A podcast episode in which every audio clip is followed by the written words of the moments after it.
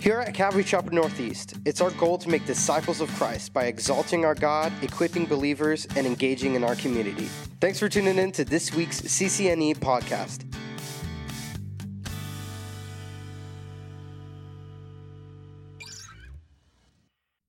Well, good morning again. It is good to be here with everyone this morning. So blessed to uh, be worshiping with you guys. And as you see by the sermon intro there, we are beginning a new book today. So we'll start a new journey in the letter to the Romans. And so I do pray that you are excited about that. I am. I can tell you that. And uh, Romans is certainly an incredible book. As we begin this uh, new journey through this uh, book today, we know that it is penned by the Apostle Paul, inspired by the Holy Spirit. Uh, last week, we considered some of the life of Paul, uh, specifically his sense of calling his own sense of responsibility to preach the gospel and to serve the Lord. And today, as we dive into Romans, really just Paul's introduction is all we'll look at today, verses 1 through 17. If you have your Bibles, you can turn there, Romans 1 1 through 17. We're going to consider today much of the same as we continue to understand how Paul viewed himself.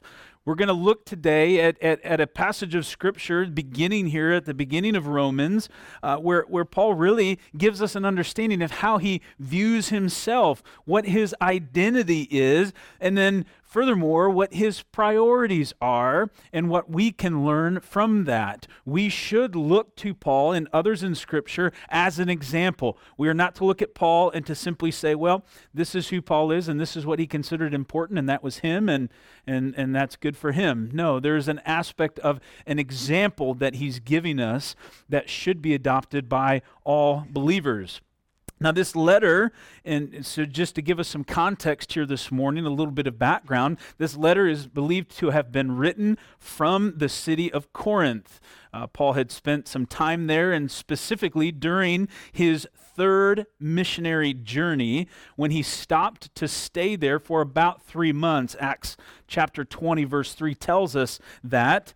And so it must have seemed fitting during this time for Paul to write this letter. He was kind of wintering there. It was a place, a stopping point before he began on his journey again and then made his way down from Miletus along Ephesus as he was making his way toward Jerusalem. We considered parts of Acts chapter 20 last week. And so he's in Corinth and he's writing this letter.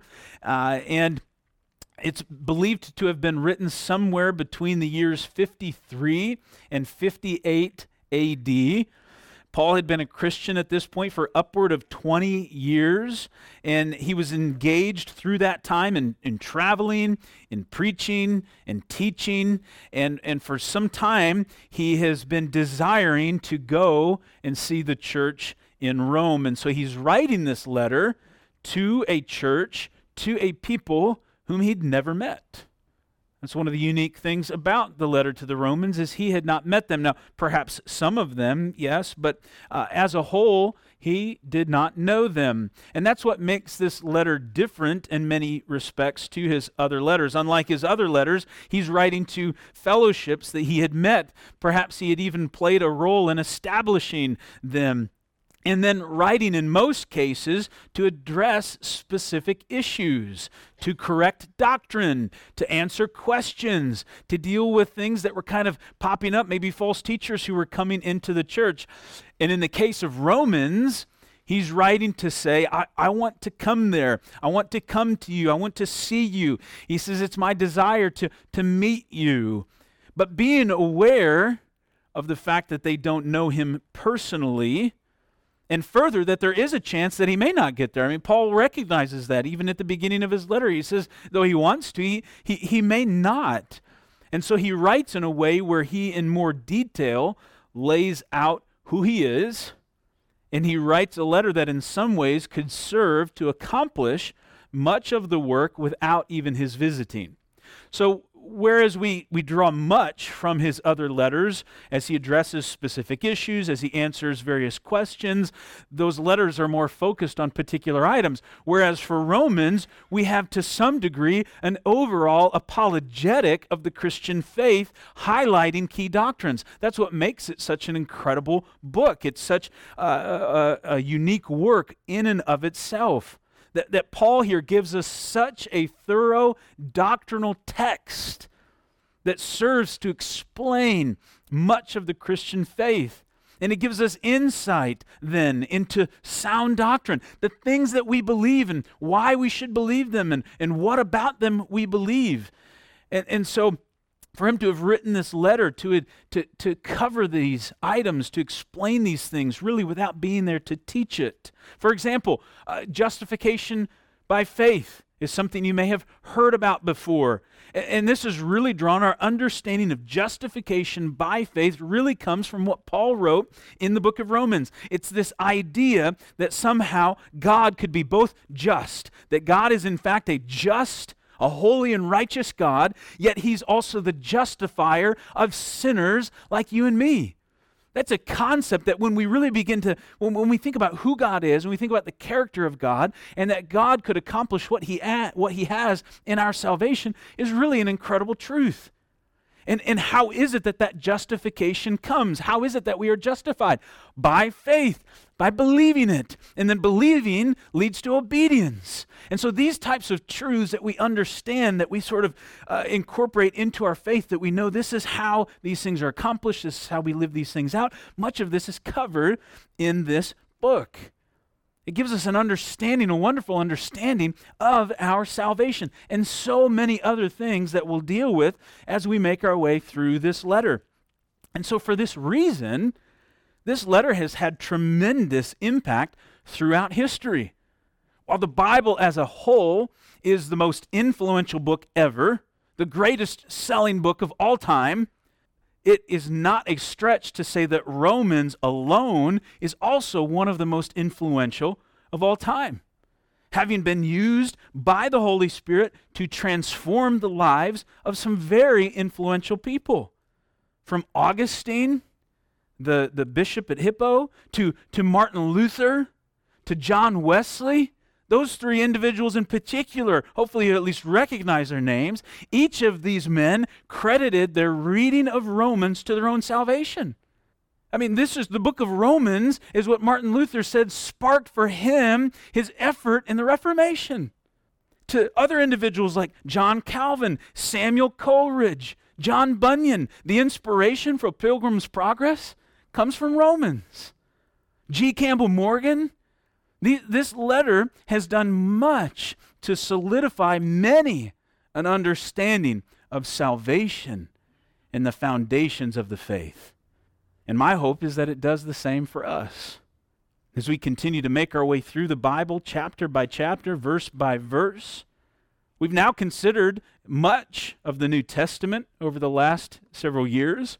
If some of you were thinking that we'd go, some of you especially that have joined us more recently, if you were thinking we'd go from the Gospels right into Acts, we've been in Acts already. You can go back and listen to my teaching on Acts online uh, from a few years ago for review if you'd like to. But we've yet to tackle Romans until now. And I trust that the Lord is going to do much to strengthen our own faith as we consider it. But there will also be some challenges as we make our way through it, no doubt. Such an influential text a, a, letter that deals with so much doctrine. Uh, there's a depth and a significance to Romans that requires a very prayerful approach, in my opinion. Both, I would say, by me as a pastor, but all of us as students, as disciples. In fact, uh, pastor and author Kent Hughes, who I respect a great deal, suggests the following prayer as we begin our study, and I thought it fitting that we would pray such a prayer uh, here as we begin. And so, if you would agree with me, Father, we know that a humble spirit is indispensable to learning. We pray that as we now consider the themes of Romans, as we, as we begin this journey into the book of Romans, this book that is so great, this, this book of such history, but this book that sometimes, Lord, is so familiar that we would be humble, that through the study of it, you would give us a spirit of humility, that we will be constantly learning, even from the familiar. And Lord, we pray that the power that was exhibited by your Spirit in the lives of Augustine and Luther and Wesley and so many others, that power which comes from understanding the fundamental doctrines of the faith and, and how we approach them in life, that that same power will be seen in us. Father, I pray that you would give us a continued spirit of humility, that we would continue in prayer throughout this study, and that ultimately your blessing would be upon our lives. And we pray this in Jesus' name. Amen. And so we begin in Romans in chapter 1, as I mentioned already, we'll consider verses 1 through 17 here this morning, which, really is just Paul's introduction. And we'll see how even his introduction is packed with truth for us to consider. We read here at the beginning in verse 1 Paul, a bondservant of Jesus Christ, called to be an apostle, separated to the gospel of God We'll pause there. What what an introduction. What it is, even this first sentence here is he's just saying this is this is who I am. Remember, they know of Paul, no doubt, many of them, but they don't know him personally. Paul so begins his letter then with a statement of, of who he is. And, and what does he say? Does he say, I'm Paul? You know, I'm kind of a big deal. Let me tell you all the things that I've accomplished. Let me tell you about all the things that I've learned. Let me, about, let me tell you about all the ways in which you should respect me. It's such an incredible thing. You know, it, we, we do this in our culture, right? We seek to, when we tell people about ourselves or when we have other people tell people about us, we want to have our resume, right? We are constantly in this place of seeking to provide credibility if we're going to speak, if we're going to appeal to somebody, well, we got to make sure that we have a reputation, right? That we can lean back on, that we have letters after our names, that we have, here's all the things that I've accomplished, all the things I've done. And we know that if Paul specifically, he said, if there's anybody who could boast, it would be me. But he says, but I count all of this as loss compared to the excellence of knowing Christ Jesus my Lord. He says, I don't care about my background. It means nothing. It's man's vain pursuits. Here, as Paul is introducing himself to a people he longed to meet, a people who he did not know, and they really didn't know him, and he's trying to. And so, because of this, he has nothing to stand on in terms of their previous interactions. For him and their willingness to receive him when he eventually gets there, you would think he really needs to make a great impression. Thing is, is he does he does make a great impression. Because what does he say? He says, he says, I'm a bondservant. This is the Greek word doulos, and it means slave. It means slave. And within this culture, not the good kind. Now, was there a good kind? Not really. Though in this culture at this time there was varying levels of slavery, some almost as similar to uh, an employer employee relationship. Upwards of 40 to 50%, some people say, of the culture was in some sort of indebted slavery, oftentimes under a financial contract. It, it should be understood that it's not uh, the likes of what we are more familiar with in American history, but I would say none of it good. Such a system, such a classification, by no means good though it's important for us to understand, for Paul to say doulos was really to identify with the lowest level. So even within a culture that has said here's varying degrees and, and here's kind of the, the level that maybe you would want to be at if you're putting yourself in such a category, he says, No, I'm gonna I'm gonna I'm gonna put myself at the lowest level here. He's writing here to say, I want to know you, I want to come I want to spend time amongst you. I want to influence you, as we'll, as we'll see. And, and in really three words, he said, I'm Paul, a slave. What a way to enhance his credibility, right? But it does. Once again, it does. Because right off the bat, what we see Paul emphasizing here is that he's about serving. He is a servant. His life is marked by servitude. He's saying, This is what I want to do. I want to serve. And who am I serving? Christ. This is rooted in Scripture. Mark chapter 10, verse 45 For even the Son of Man came not to be served, but to serve. Right? There's a good pattern for him to follow here. Uh, he writes to his letter to the church in Corinth, his first letter in 1 Corinthians chapter 2, in verses 1 through 5, he says, And I, brethren, when I came to you, did not come with excellence of speech or of wisdom, declaring to you the testimony of God, for I determined not to know anything among you except Jesus Christ and him crucified. I was with you in weakness, in fear, and in much trembling, and my speech and my preaching were not with persuasive words of human wisdom, but in demonstration of the Spirit and of power, that your faith should not be in the wisdom of men, but in the power of God. From the very beginning, Paul is seeking to exalt Jesus Christ above all else. And so, yes, this absolutely enhances his credibility, and it does our own, should we follow in a similar pattern. Paul had every reason to tout his credentials, but in humility, he exalted Christ. Now, how does he have such humility? How is a man who is so learned and so powerful and so accomplished able to take such a humble imp- approach?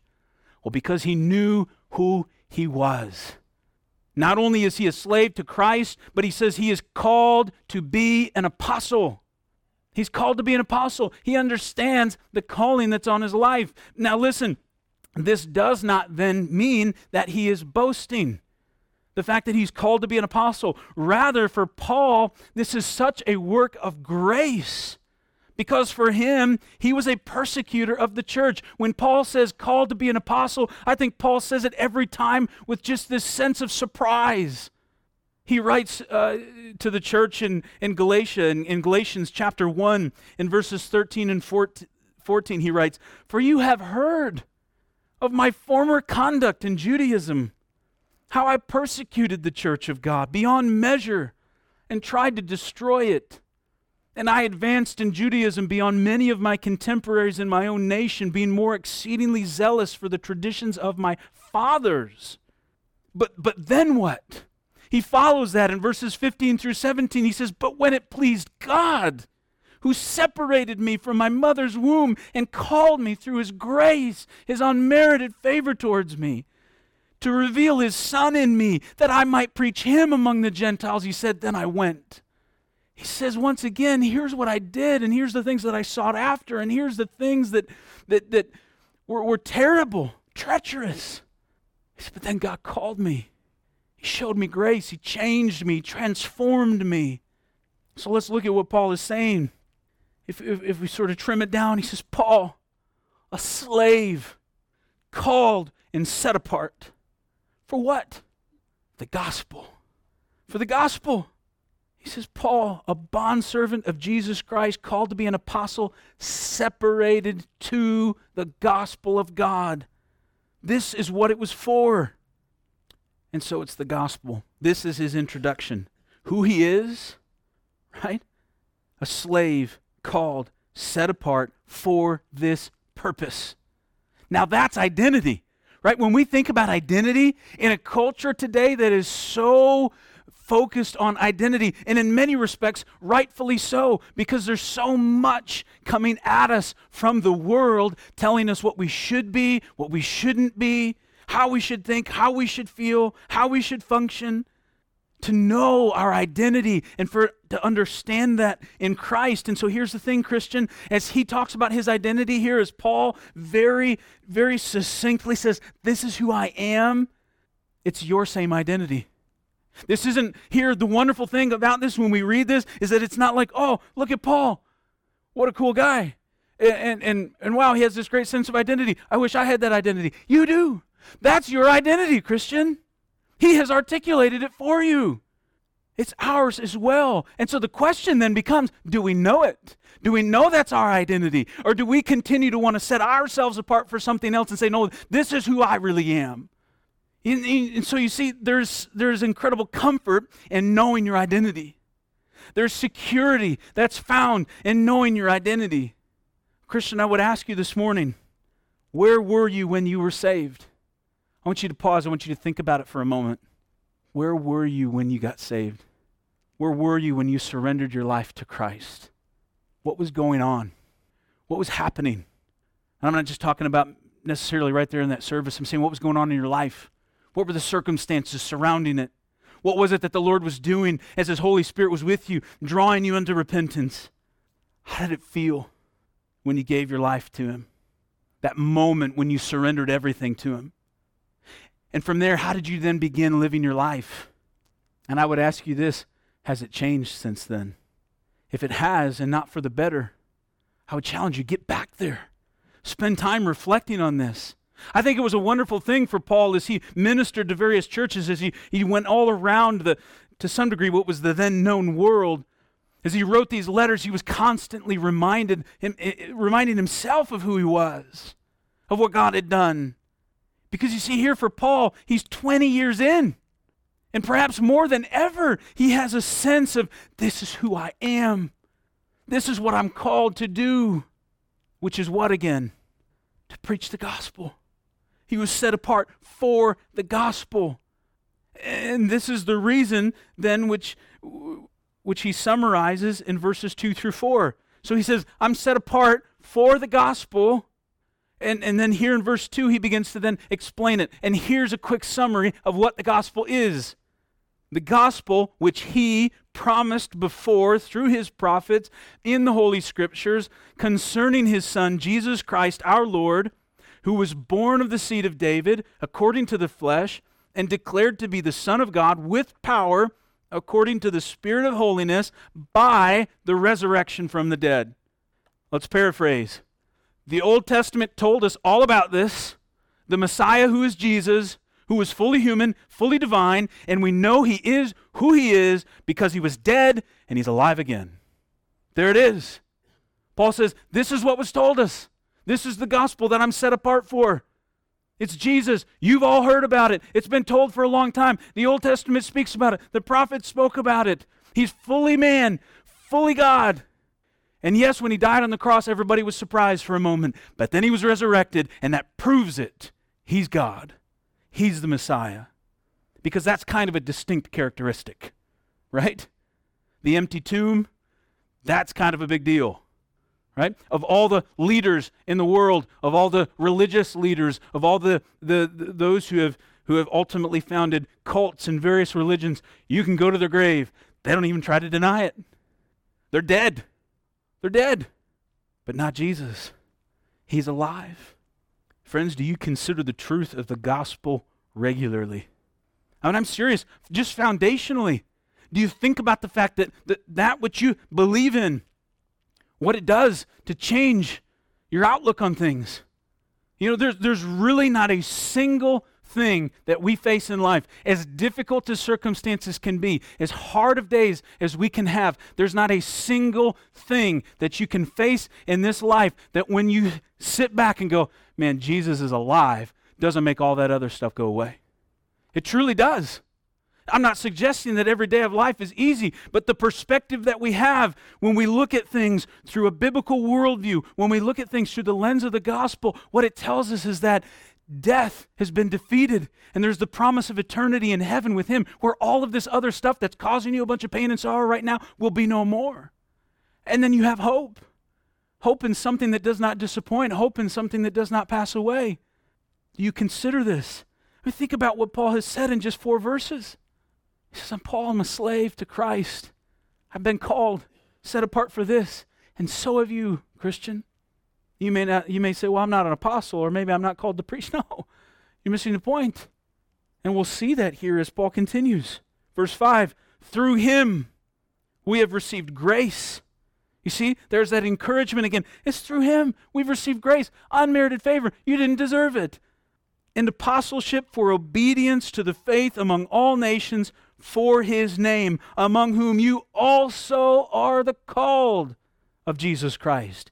You see, now he's sending to his writers and he's saying, You also. And that's why we can look at this and we can say, This is our identity too. He says, You also are the called. To all who are in Rome, beloved of God, called to be saints, verse 7. And so, just as this included all of them, it includes you too. You are called. You've been given grace. You are loved. You're called to be saints. Holy smokes. You mean those little statues that you can put on your dashboard? You're going to make one of us? No, that's not what we're talking about here, okay? What that means is he says you're called to be set apart, to be holy. We are now counted, you Christian, if you've given your life to Christ, you are now counted amongst the saints. Those that have gone before you, those that are here today, those that will come until such time as he brings all of this to a close. Called to be saints. And, and, see, here's the thing: is look at this. Paul, in all of this, I've now I've I've gone to different passages for an understanding of Paul's background, so that we can be clear that Paul is indeed humble, not boastful. But please understand here that as he's writing this, he's not including all of that. Paul's not just, Paul has not begun this thing saying, "Well, I'm just a miserable guy who's no good, who God couldn't use." who's clearly done so many bad things that God couldn't possibly love me anymore or use me or set me apart from ministry. No, he says, here's what I am I'm called, I'm set apart. You guys too, you're saints too. And so, listen, for those of you this morning who continue to struggle to let go of your past and who allow your past through the working of the enemy to bring condemnation upon you, to convince you that you're beyond his reach, that you're beyond his grace, that you couldn't possibly be used, that you couldn't be counted amongst the saints, that's a lie from the pit of hell. You are or have been given grace. You are loved. You are called. You are set apart for a purpose. Know that. Each and every one of you. And even if there's someone here or someone watching online today who's yet to give their life to Christ, I can say to you, you still are created for a purpose. It's time you surrender your life to Christ and understand what that is. Each and every one of you has value and worth that's inherent because of the fact that you are created in the image of God. And we spend so much time, so much striving, seeking to understand and to validate and find what is ultimately our identity. And we chase after so often all these all other things in the world, all the, all the wrong things in the world to find it.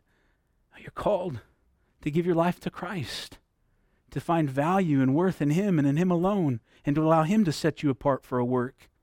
To all who are in Rome, beloved of God, called to be saints, grace to you and peace from God our Father and the Lord Jesus Christ. And then, so finalizing then his formal greeting, in the proper order, he imparts grace and then peace. It's always that way, guys. Don't ever get it turned around. We have to understand that we know peace when we know grace. Grace comes first. When we receive grace, when we know grace, when we understand that it's His grace that is working in us, that He's bestowed upon us, that it's unmerited favor, then we can understand peace. It's a proper greeting. And so then from here, Paul gets into some more specific details about them and his desire to visit, including his motivations. Verse 8, he says, First. Now, as he says first here, this is really more about him uh, stating a priority uh, than it is really about a list of things. He's not going to go first, second, third, fourth. He's saying first, priority of, of, of utmost importance. I thank my God through Jesus Christ for you all. That your faith is spoken of throughout the whole world. You see, their faith here in Rome, and this is largely a, a, a predominantly Gentile church, but there's probably both um, Gentile and Jewish believers who are part of this congregation. And. Um, and probably multiple churches. I mean, no doubt they were meeting from house to house and had fellowship in different places and in different ways. But, but what's going on there and, and their faith and the things that God was doing has become known People have heard about what's happening there, and that's a wonderful thing. For God is my witness, verse 9, whom I serve with my spirit in the gospel of his Son. She's claiming God is a witness here that without ceasing I make mention of you always in my prayers. Wow. Paul, without knowing them, commits to praying constantly for them. Why? Because he wants the work to continue. He knows that where there is a good thing happening, there are bound to be attacks. He's praying because it's biblical for us to pray for one another. And so I would ask this this morning. This is a very real challenge. When we see things like this, most of us probably go, "Yep, yeah, okay, there should be a challenge here about praying without ceasing. How's my prayer life?" And we should we should ask ourselves, "How's your prayer life? How is your prayer life? Are you disciplined in the practice and the habit of prayer? And who are you praying for?" We should be, just as Paul was, praying for all believers.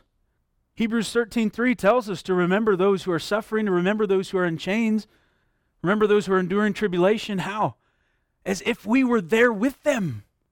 As if we're there with them. We have a responsibility to pray in this way, to pray for the work of the Spirit in other parts of the world. When we hear about what God is doing in a particular place, and I would even say this isn't about saying, well, I hear there's revival happening in the Middle East right now. We should pray about that. Yes, you should. We should be praying about that. I should be praying about that. We should be praying for those believers there. We should be praying that the work would continue. We should be praying that many more people come to the saving knowledge of Jesus Christ. But what about even in our own community? What about when we hear what a church is just three blocks down the road and we hear all these wonderful things going on down there. How about me as a pastor? Do I pray for that? Do I pray for that that that would continue, or do I go, oh Lord, why not us?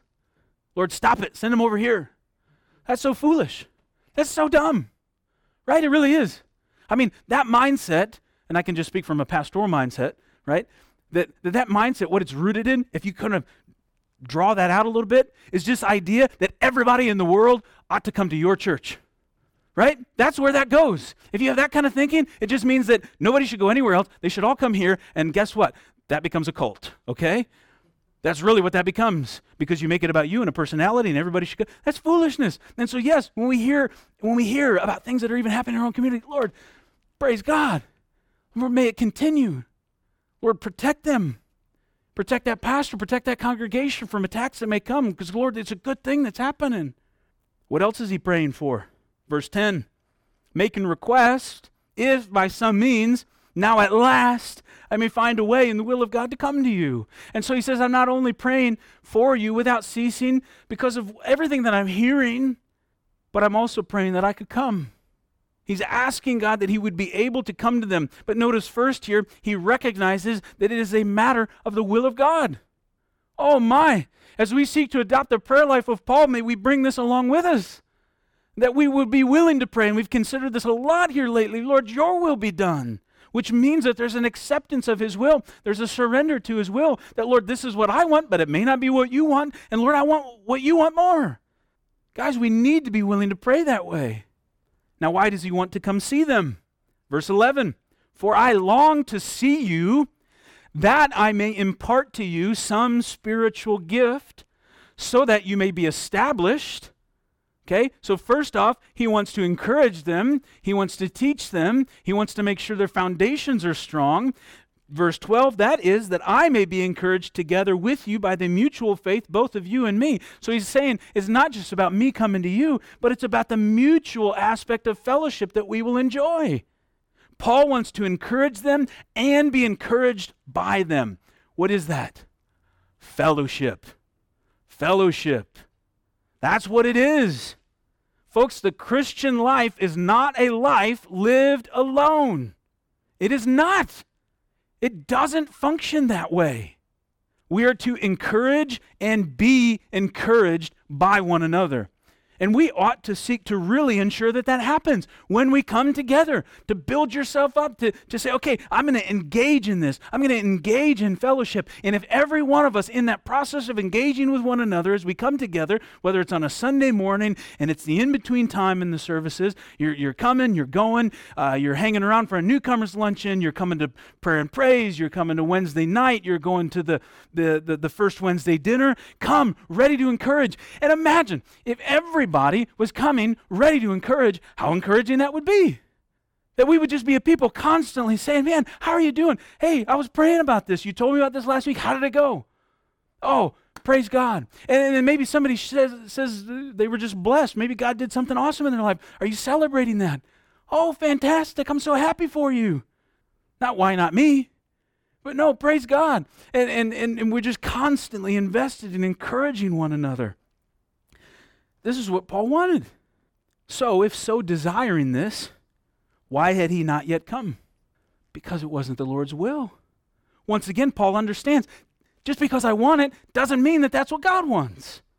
He says, verse 13, Now I do not want you to be unaware, brethren, that I often planned to come to you, but was hindered until now, that I might have some fruit among you also, just as among the other Gentiles. You see, Paul understands that the Lord had other things for him to do, and Paul was happy to do what the Lord had for him. Let that be an example to us as well, that we would be happy to do what the Lord has for us. So often we can fall into wanting to do all the other things. But Lord, I want to do this. What do I have for you? Paul enjoyed such contentment in all situations because he knew I'm a slave to Christ. Lord, what you have for me, that's what I want. He says, verse 14, I am a debtor, both to Greeks and to barbarians, both to wise and to unwise. What is he saying here? He's a debtor to these people? And he's, he No. He's saying he's in debt to God. He says, I'm a debtor to Christ. And what I owe, I owe it to you guys because of what he's done. What an outlook on life. Do we live that way? I'm a slave and a debtor. Lord, I owe you everything. Let's go back to this again. Did you guys do your homework this past week? You knew it was coming. Come on. Romans 12, 1 and 2. Are you ready? Therefore, I urge you, brethren, in view of God's mercy, what's his mercy? not getting what we deserve. Father, Lord, I deserve death. You didn't give me death. In view of that, in view of your mercy, I what? Offer my body a living sacrifice, holy, pleasing to God. What is that? It's your reasonable service, right? It's reasonable. This is what makes sense. This is your, this is your spiritual act of worship. What is worship? It's surrender, right? He goes on to say, Do not be conformed any longer to the pattern of this world, but what? Be transformed. How? By the renewing of your mind. That what? You may test, you may know, you may prove what is that good and perfect and pleasing will of God. Right? You guys are doing it. That's what this is about. And so for us, if we are living that way, then we are absolutely in a place where we say, My life's not mine. You wake up in the morning, you say, What are you going to do today? I don't know. Whatever God wants me to do today. To some people, that sounds like a cop out. You got to plan better than that. No. If we could truly get to a place where in the morning we rise, before our feet hit the ground, we say, Lord, what do you have? Open hands. Lord, this was my plan, but I get it, Lord. May not be what I what you have for me today. Lord, just show me, lead me, guide me, give me a sensitivity to the leading of your Holy Spirit. How do I know the leading of your Holy Spirit? Because I practice. Because, Lord, when you speak, I listen. And even in the little things, I start to do it. I'm obedient. Man, this seems funny right now. I feel like the Lord's telling me to do this. Can't be. That seems too weird. I'm not going to do it. You've quenched the Spirit. No, next time say, Yes, okay, Lord, I'm listening. I'm going to do it. You do it. Holy smokes, Lord, you blessed me. I never saw that coming. Some of these things are as simple as Call this person. I haven't talked to that person in two years. Why would I call that person? Quench the spirit. Versus call this person. Wow, haven't talked to them in a long time. Maybe it's important that I call them. Thank you, Lord. Hey, how are you doing? Oh, I can't believe you just called me. I've been wanting to talk to you. You have no idea what's going on in my life. I need prayer. I need help. Oh, well, I'm here. Let's pray. Once again, another obedience to because you thought maybe I should pray with them. Nah, that's too uncomfortable. I'm not going to do that right now. Quench the spirit. Or you go, okay, let's pray right now. Boom, you pray with them. You walk away. What's happened? Your faith is strengthened. You're encouraged. And you practice listening to his voice, hearing him, being obedient. What is obedience? It stems from faith. What is faith? It's how you're justified. It's how all this stuff begins. Right? You see how this is happening? And so if we live our lives this way, I'm a debtor. I got nothing. Right? I have nothing. It's all about Him. So, Lord, whatever you have. Yes, I want to do this. Lord, if you don't, I'm good. So, verse 15, as much as is in me, I am ready. Here's the other thing He says, I want to come. The Lord has prevented me. But man, when I do, I'm ready. I'm ready to go. And so he's a man who also lives ready. He lives ready so that as he's listening to the Holy Spirit and the leading of the Holy Spirit, he's ready to go. Whatever God has for him, he's not going to go, oh, I can't do that right now. He says, Got it. Let's do it. I'm ready to go. I'm ready to preach the gospel to you who are in Rome also. He says, I'm ready when the Lord lets me. And what a way to live! To have a clear sense of day to day, no matter what is going on. And, and, and, so here's, here's the other thing that, that it is no matter where he's going, no matter what he's doing, he's ready to do that which God has set him apart for. And so it really just becomes about who's the audience today? Where am I working today? Am I working in the doctor's office? Am I working in the school? Am I working at my job? Am I working in the home? Where, where am I at, Lord? What are you doing? Where are you putting me to work at? And we tend to get so caught up in the task and the project and the specific thing that we've sort of made this plan about. And then we let those things then become so big. And, and, then those things, our plans, the things we're going after, the only thing that we think we're supposed to be doing right now, because, well, that's just this is just what I've got today, then becomes the thing that begins to kind of cloud our perspective. And so as Christians, we need to take a step back and see the whole playing field here and go, man, this is just one little thing. I was saying to Ashley, I won't go into all the details of it yesterday, but there's one thing that I just need to kind of go, I, I got to just be done with this right now. And I just kind of started to chuckle a little bit about it because I was like, here, just, this is a really big thing to me. This thing right here that I feel like I got to just kind of set aside is a really big deal. And I'm like, nobody else in the world even cares or knows. That's not to minimize the things that we face, please understand, but it was just sort of this light bulb moment of like, who cares? Just let it go. Forget about it. I need to take a step back and go look at the big picture. What's God, what is God saying? What does He want me to be focused on right now? What are we ultimately called to? As those who are slaves, called, set apart. For what? The gospel. That's what you were saved to. We've, we've, we've, we've been dealing with this week after week after week. It's not about you, it's not about us. Nowhere in Scripture, I will say this again, nowhere in Scripture does it say that I will save you so that your life is peaceful and, and prosperous and that everybody likes you and that everything just goes great. It doesn't say that. It says you were saved for His glory. That's what ultimately it points to. Once again, not minimizing the trials in our life, but when we understand that, when we understand what we're here for, what we're created for, when we understand that, that then all these things happening in our lives, albeit some of them very hard, but knowing here's what God wants to do, here's what He's called me for, here's what He's set apart for. Oh, and by the way, He's constantly working grace and mercy, sanctification. Oh, wait a second. Then, then all these things in my life right now, even these difficult circumstances, are being used by you, God, to make me more like you so that I can continue to do this. Aren't you great? Aren't you good? You're working all things together for good. Verse 16, for I am not ashamed of the gospel of Christ.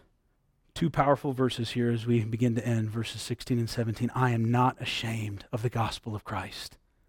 And here he says, for. He's built all the way to this, and he's basically said, This is who I am. This is who I am. I'm a slave, nothing more. I'm indebted to him, and it's to your benefit. That's it. Ultimately, I'm not ashamed of this. I have no need to tell you all this other stuff about me and who I am. I have no need to try and accomplish anything else. It's the gospel, and I'm not ashamed of it. And we need to ask ourselves Am I ashamed? In what ways in your life might you be suggesting that you're ashamed by the gospel? Is it the way in which you articulate who you are and what you're about? Is it what you're finding your identity in? Is it when people ask you who you are and, and what do you do and what do you like and what do you spend your time on that you tell them about everything else other than what it is that Jesus has done in your life and that ultimately that's what defines you? Is it when you find yourself in a crowd of a whole lot of people and you assume that they probably don't believe in Jesus? And so you just want to try and keep it quiet so you can keep the peace while you're there?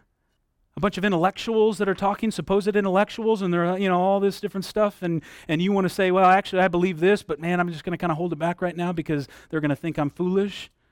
They're going to think I'm dumb. 1 Corinthians chapter 1, verse 23, we preach Christ crucified, which is to the Jews a stumbling block and to the Greeks foolishness. Yes, it's going to seem foolish to them, but we know it's truth, and you believe in it. Don't be ashamed of it. Mark chapter 8, verse 38 For whoever is ashamed of me and my words in this adulterous and sinful generation, of him the Son of Man also will be ashamed when he comes in the glory of his Father with the holy angels. I don't want that to be me. And he goes on to say, For I am not ashamed of the gospel of Christ, for it is the power. That's dunamis. It's from which we, it's the word that we get dynamite from. That's explosive power. It is the power of God to salvation for everyone who believes, for the Jew first and also for the Greek. And we're going to come back to this verse next week as we continue on the second half of, of, uh, of Romans chapter 1. We're, we're out of time now. But here's the thing This is the thing that all people are searching for. They're searching for identity. They're searching for hope. They're searching for transformation. And they're and they're they think they're finding it, and it's in all the wrong places, and it only disappoints. And we have it. We have that which means the power to, to be saved, the power to bring change to every person's life. And you, Christian, you know it. Verse 17, for in it the righteousness of God is revealed from faith to faith, as it is written, the just shall live by faith from faith to faith means that it's about faith. That's truly what it's saying. It's saying this is all about faith, believing.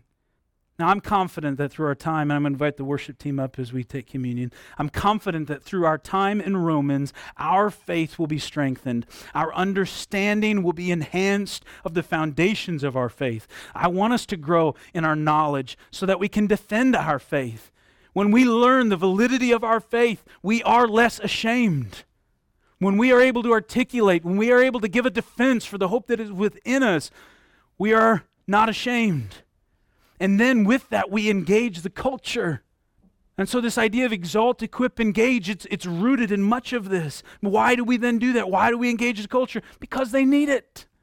Because people need to know that there is a God and that they can stand before Him justified, cleansed, and that they're constant striving and seeking and searching for affirmation and validity and security and hope and wholeness and love and acceptance and peace and satisfaction and rest and so much more that it's there in him if they just believe it.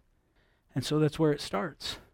For paul here in his introduction that's that's the, what he lays out that it starts here with the gospel and our belief in it. It begins here right here what a fitting way for us to begin our study in Romans. Let's pray. Heavenly Father, Lord, we come to this incredible word that, Lord, you have used to change lives throughout history.